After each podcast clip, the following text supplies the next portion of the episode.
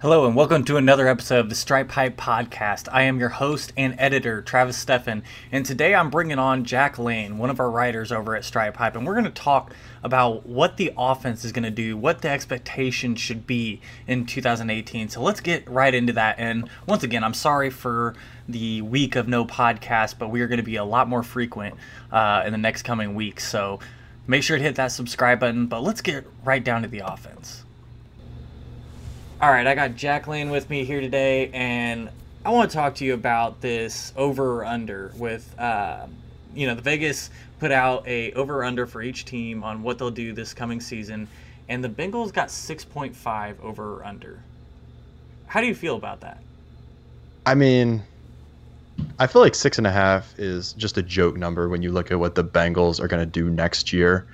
Obviously, we haven't made the playoffs the last two years but at the same time, this is a team that has a lot of the core pieces of the teams that were really good in the early 2010s. And even the last two seasons, we haven't been good, it's been a lot of injuries, and we still haven't finished that poorly. Our worst season was what five, ten, and one. Last year was seven and nine. So even if you look at last season as a failed season, we're still going to finish above that six and a half number. And I don't know. I just don't see any reasonable way this team, with most of it with most of its pieces back, finishes with less than seven wins, even if we're bad. And that's exactly how I feel. I feel that, you know, you look at last year, and I think a lot of it had to do, like you said, with injuries and then inconsistencies. Um, you know, the yeah. offensive line played poor.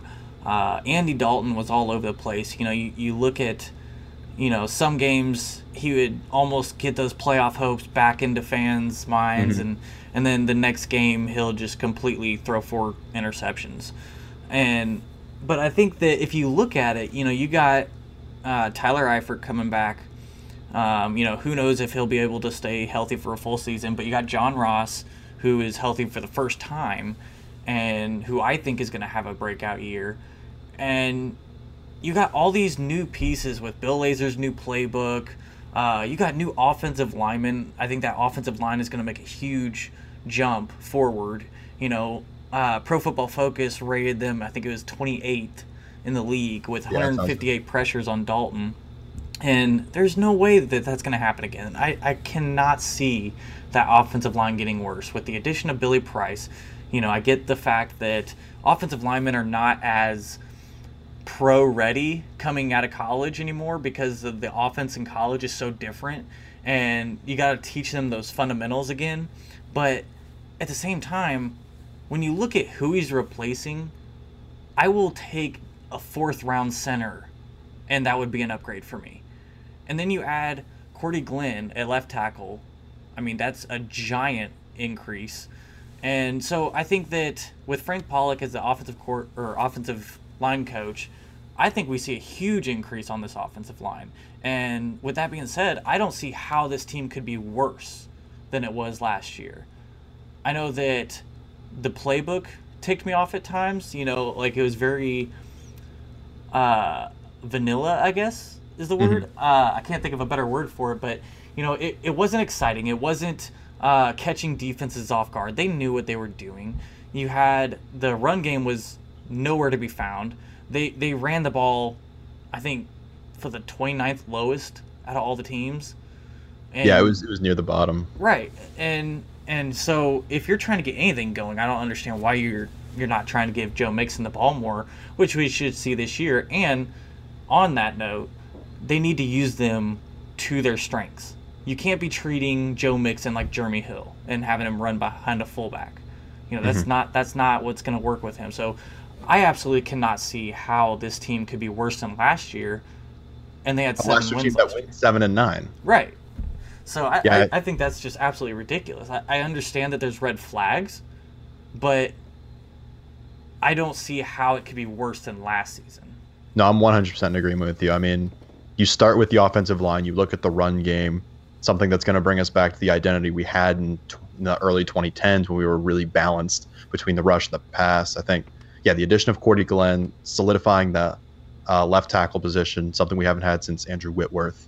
Bringing in Billy Price to actually give us a real center, not just a gaping hole in Russell Bodine in the middle, that offensive line is going to be so much more stable than has been the last two seasons. And then with the development of Joe Mixon, with the consistency of Giovani Bernard, hopefully with a little bit of excitement from Mark Walton, that run game is going to come back to where it is. And then exactly with Dalton, I mean, Bill Lazor should actually give him a system similar to Hue Jackson's, something where he's actually going to be able to thrive, get a lot of different weapons involved, especially out of the backfield with Mixon, Walton, Bernard all being able to catch the ball. I think this offense should take a huge step forward next year. And obviously, if we're taking a step forward from seven and nine, we're going to be way above the six and a half number. I agree, and I think that I think that a lot of it is going to come down to Andy Dalton because they've talked over the offseason about Bill Lazor's offense not only attacking downfield quickly and putting up points fast to basically give the defense some relief, which is something that we never saw last year. The defense had to carry this team. But something that he's wanting to instill in this offense is the RPOs, your run pass option. And that's going to come down to Dalton. He's going to be ha- have to be able to make those reads. And if he can successfully do it, you know, Dalton's not the most athletic guy or the best runner as a quarterback, but I definitely see, you know, him being enough of a threat to make pass rushers, you know, pause and wait for to see what he's going to do.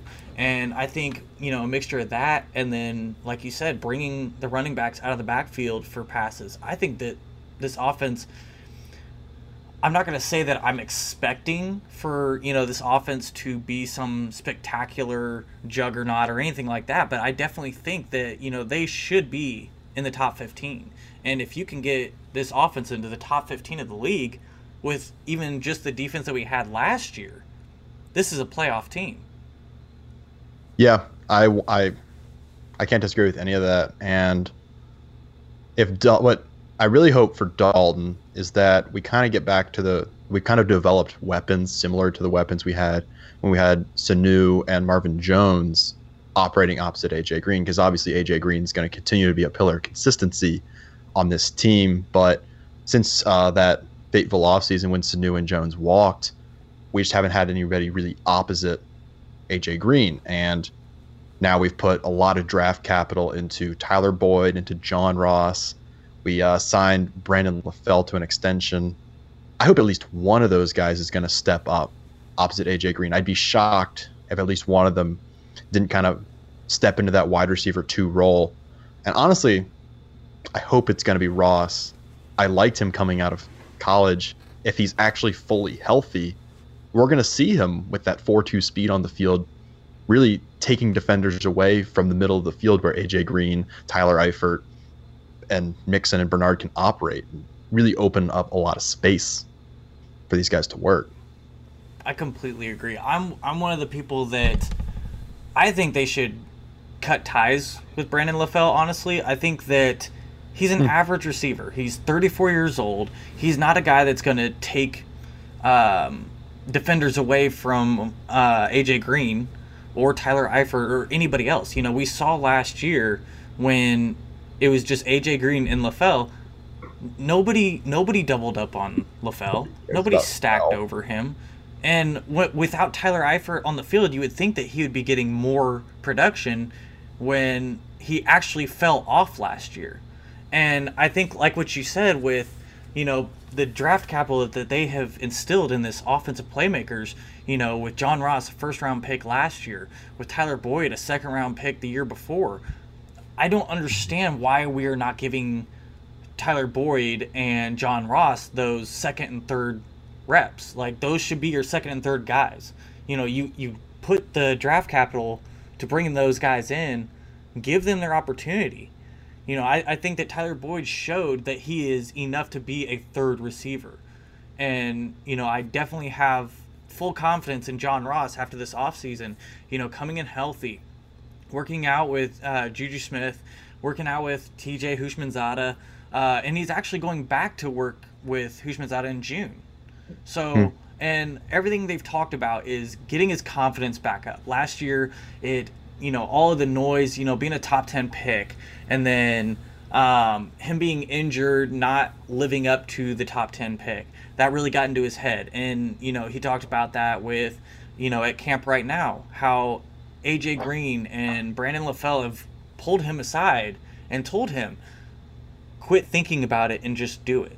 You know, we can we can tell when when you're thinking about everything that you're doing and you're you do better when you just don't think about it and just go out there and do it.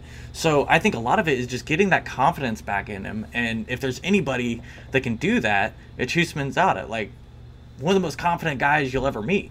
Mm-hmm. And he even said that in the interview. So if he can drown out the noise and just focus, I think this kid could go a long way. Yeah, I'm I'm definitely with you on Ross. Um, I love the idea of him being, I guess is kind of a fantasy football word, but like as a post hype sleeper. He came into the draft last year, super highly touted, kind of had a had a terrible year, but the potential's still there, the skills are still there, the speed is definitely still there. If he's mentally there, if he's uh, if he's physically fully healthy, I mean, he doesn't even have to catch the ball to make an impact on the field. I probably disagree with you on LaFell. Um, I, ju- I don't think that we should cut him just because I don't think his salary cap impact is going to be that bad. We still have 19 million in space left over, and his hit is only about four million dollars. So there's, I don't think we're really freeing anything up by cutting him. But at the same time, he's not a difference maker for this team. He's more reliable as of right now, but moving forward, you're you're looking at Green, Ross, and Boyd as the core tenets of this wide receiver unit. LaFell LaFell's not going to be that guy, but at least for the time being, I don't mind him being a second veteran presence. And I get that. I think I think the 19 million is before the rookies sign their contracts. I think uh, whenever oh, I was looking at it, they're going to be around 10 million once the rookies uh, signed all their contracts. But I, I, I get it, and I get why you would keep him because you know what what big contract are you going to go out and try and find this late in the year? Anyone you're trying to sign this late in the off season, it's going to be on a one year deal, and it's going to be a small mm-hmm. contract because this player's going to want to prove it so that he can get a big contract the following off season. So I get that. You know, you got 10 million, you want to leave about 5 million for, you know, in case of injuries throughout the season, you got to bring a guy in on an emergency deal. Um, five million is definitely still able to grab a piece. And I, I honestly, I, I still think that, you know, I'd have to look at who's still available in free agency, but I guarantee there's someone out there that could, you know, for $5 million or less, still improve this team, whether it be on offense or defense. Yeah, no, I know there's definitely a little bit of guard depth still available. And I mean, some of those guys like, or a brand name like Jahri Evans is still out there, and he might command a little bit more in that figure. And if you had to cut LaFell to get a guy like that in, it'd be understandable. But at the same time, even with even with 10 million, I I don't see how we fill that before the season starts. And that's fine. I would only I would only cut LaFell if they had to, you know, basically make some uh, money available to sign somebody this late in the offseason. If you can't find anybody this late, obviously there's no reason to cut him, but um, I definitely think that you know week one you should be seeing Ross and Boyd as your second and third receivers. You know we know what LaFell is. Let's find out what these guys that you spent high capital draft picks on. See what they can do with a real opportunity. See what they can do when Tyler Eifert is on the field. You know, I, and in this new offense, mm-hmm. you know, I, I completely expect it to be a lot better than last year. I mean, I don't think I've really seen anything worse than last year. Especially, You know, it was it was uh, the, the offense can't get worse. Yeah, it, you know, last year was the was a franchise record for worst rushing game.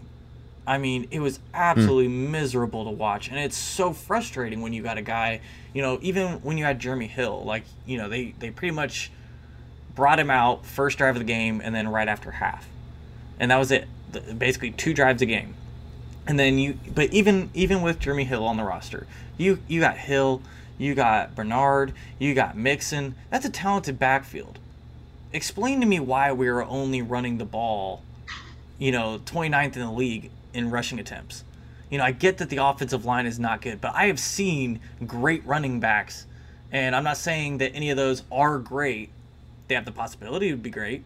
Mixon has absolutely has the possibility to be great at some point, but you're I've seen running backs make it work with poor offensive line play.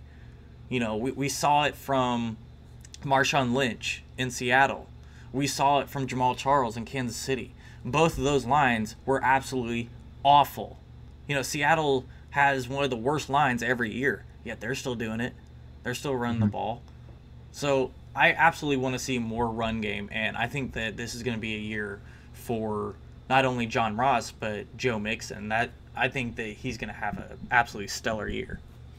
Yeah, it's really interesting that you bring up Seattle and Kansas City as two teams that had good running backs with bad offensive lines because those are both two teams that obviously in recent years have had pretty mobile quarterbacks. Mm-hmm. Quarterbacks that are at least a threat to run the ball, especially in Russell Wilson, who's among the league leaders in rushing yards.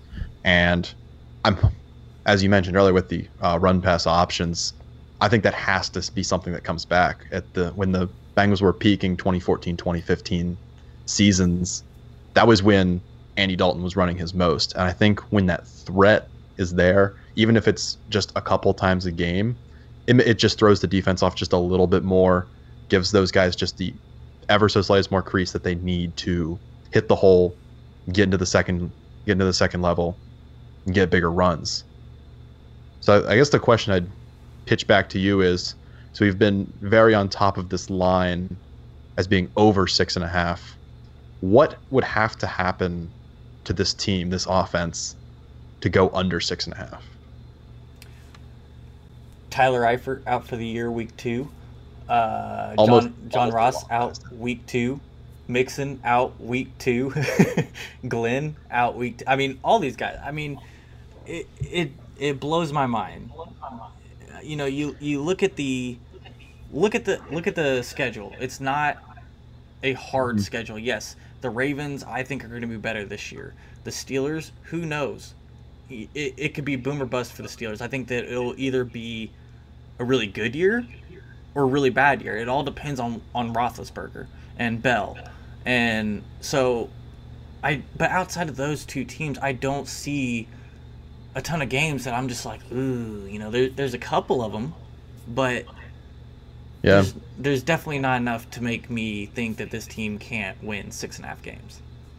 Yeah, I think that's exactly. I mean, like if we had the absolute worst injury plague hit us, then I guess. But I mean, we just have to get the worst luck. The, you're right. You're exactly right that the schedule sets up really nicely for us by virtue of having a pretty poor year last year we get to play a lot of easy teams. I want to say we have the eighth easiest schedule in the NFL, just because we get to beat up on, all the third place teams in the AFC.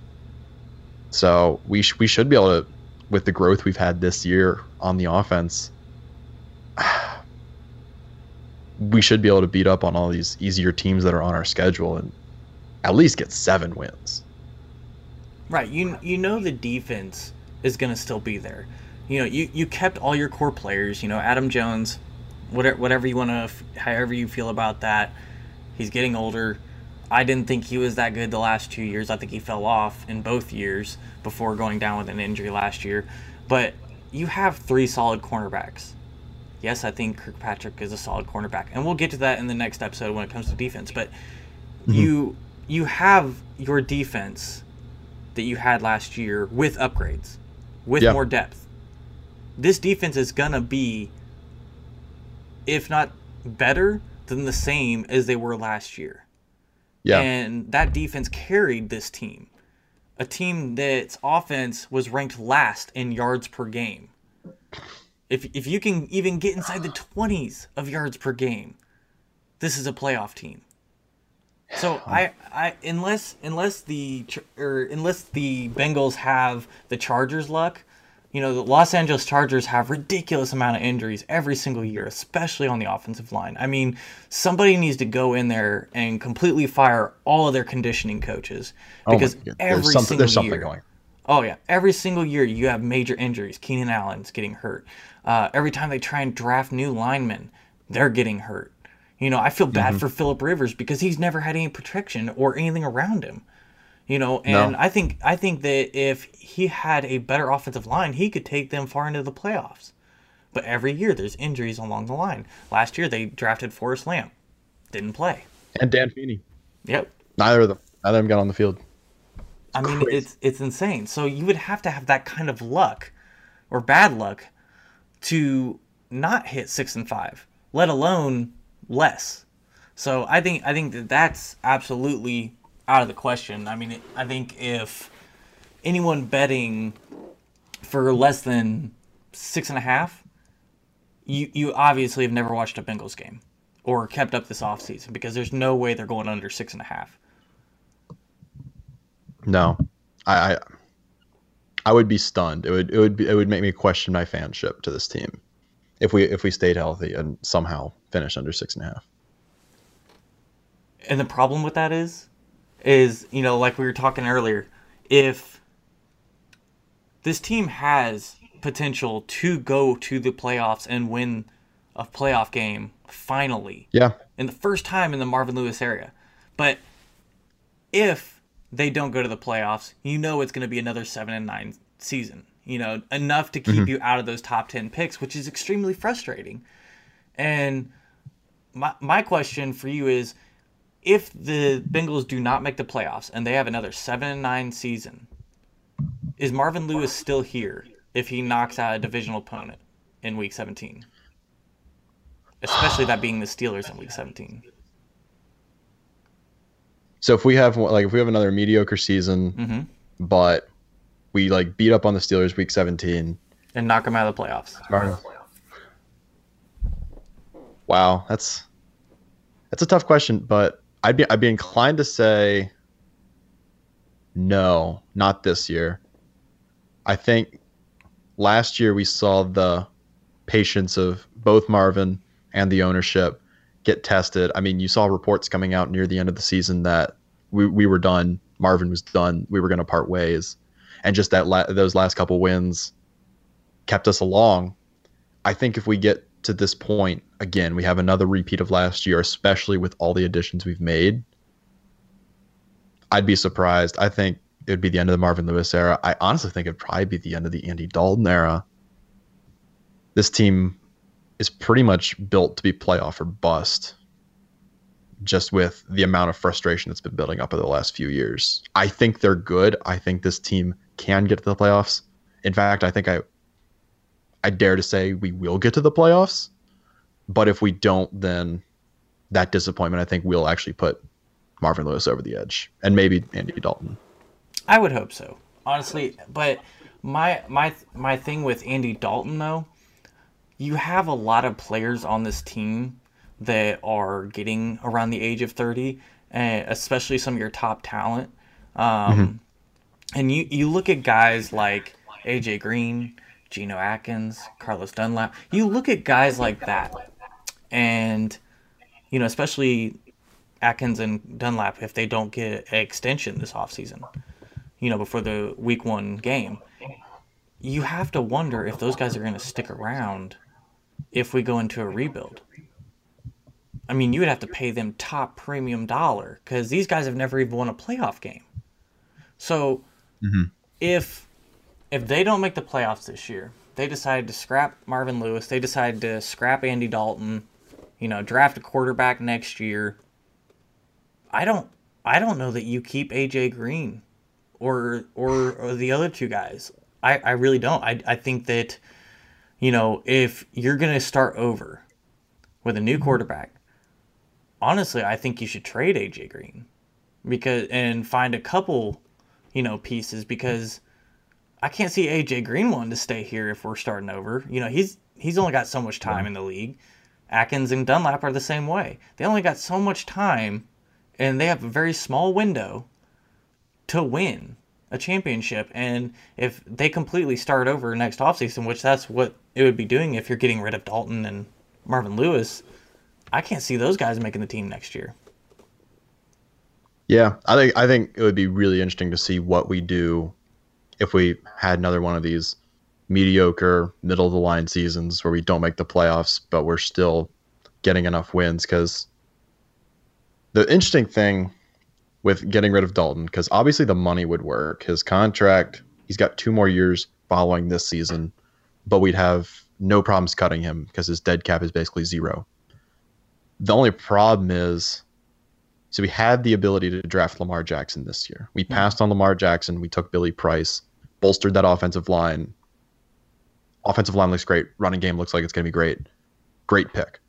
But passing on Lamar Jackson, a Heisman winner, maybe the most dynamic dual threat quarterback we've seen since Michael Vick. The quarterback class next year looks pretty bad. Like you look through that li- the list of guys who are near the top of the quarterback rankings. I don't even know if there's a reliable franchise quarterback in that group. Looking at this draft, you were looking at five guys. Maybe you think Mason Rudolph was a franchise quarterback, so that'd be six guys. I like that class next year. I see I know, Drew Lock from Missouri No, might be the absolutely best. not. And he's he might be the best guy in the class. Deondre Francois is just knockoff Jameis from Florida State. Justin Herbert is knockoff Marcus Mariota from Oregon. It'd be hard to stomach a rebuild with this team, but then again, more disappointment with especially with the improvements we've made. I we'd have, we have to start over sometime. See, I think that if there's another bad year, I do not think that it will be the end of Andy Dalton. I think that it might be the end of Marvin Lewis, but with the pieces they have on this team right now, this team has a team, a roster that can go far into the playoffs. Mhm. Now, things have to go right. You know, all these injury possibilities can't happen. You know, one or two maybe, but you can't have a ton of injuries, obviously. But I think that Andy Dalton would stick around. You know, Andy Dalton is on a very team friendly contract Yeah. right now. You know, 16 million is not much for a quarterback. You know, you, you got quarterback signing for 30 million a year right now. Yeah. How So- much better is Kirk Cousins than Andy Dalton? Right. And I look at I I I tend to compare Andy Dalton a little bit with Alex Smith. You know, I I've covered the Chiefs as well, and I see a lot of similarities with them. Neither of them are great. Neither of them are garbage. They're both above average quarterbacks with limitations, especially when it comes to uh, the deep ball, and they both need playmakers around them. And you know, last season we saw Alex Smith have a fantastic year until they got to the playoffs, and there was some inconsistencies midway through the season. But Alex Smith, if he has the playmakers around him, he has a decent line. He can be a very a good quarterback. Not not elite, not your Brady's, your Rodgers or anything like that. But he can definitely take you far into the playoffs. I think Andy Dalton's that same way. And while Andy Dalton is not as athletic or fast when it comes to the run game as Alex Smith, I think he can be enough of a threat to make these RPOs run smoothly if he can, you know, re- read the defense right before the snap. But I think that Andy Dalton would get another chance in 2019 with a new coach, new system. Um, but I do think it would be the end of the Marvin Lewis area. So to finish Yeah. up, I want to ask you, what is your hot take for the offense? Got a lot of thoughts on that, but if I had to say one thing in particular, I think that it's gonna be it's gonna this offense is gonna come down to Tyler Eifert. I think Tyler Eifert is gonna be a big difference maker for this team. We drafted him in the first round, 2013.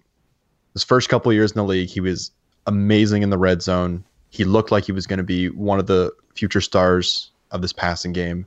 And just the last couple years, he's been derailed by injuries. Last season, he basically didn't play. He's been recovering for more than a year now. I think he's finally fully healthy. I think this is going to be the year that Tyler Eifert can actually put together a full or near full season. And if he's going to be playing, let's say, over 12 games, he's going to lead the team in touchdowns. That's my take. I think Tyler Eifert's going to lead the Bengals in touchdowns this year. Obviously, AJ Green's a great red zone weapon.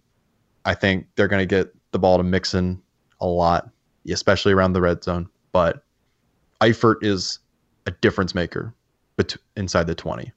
And if he's going to be able to play that many games next year, he's catching at least eight touchdowns, and double digit touchdowns would not be hard to fathom. I completely agree. I think that if honestly, if Tyler Eifert, you know, especially you look back at what he did in 2015, and if he could stay healthy and get back to that that production that he had in 2015, you're you're talking about a guy that's, you know, going to be competing with some of the best tight ends in the league with your Rob Gronkowski's, even though I think he's kind of fallen off because of his injuries, or your mm-hmm. Travis Kelce's, or your Zach Ertz you're gonna yeah. have him in that mixture of a conversation and i absolutely could see if he stays healthy i think he goes over a thousand yards with double digit touchdowns. Yeah um, and that's the thing that john ross is going to help with a lot. If you're dealing with john ross down the sideline you're leaving the middle of the field wide open and tyler eifert can eat you up in the middle of the field. And i think that part of his game has kind of yet to be fully taken advantage of by the bengals. And if we can finally get that part of his game going too between the 20s i mean he's a dangerous weapon. And I, th- I think that Tyler Eifert is Andy Dalton's safety blanket over the middle. I think that mm-hmm. if you know we, we don't see we don't see Dalton at least succeed along the sideline or on the boundaries, but at least in the deep ball, you know, very yep. often. But when it comes to over the middle, Tyler Eifert is that safety blanket, and if he stays healthy, I think Andy Dalton has a great season.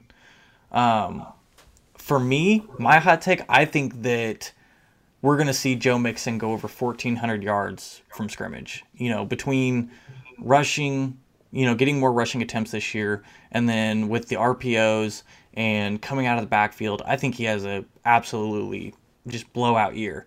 Um, and it's, it's not hard to really expect that either. You know, you look at last year, he had 626 yards on limited carries. He had uh, I think it was 200.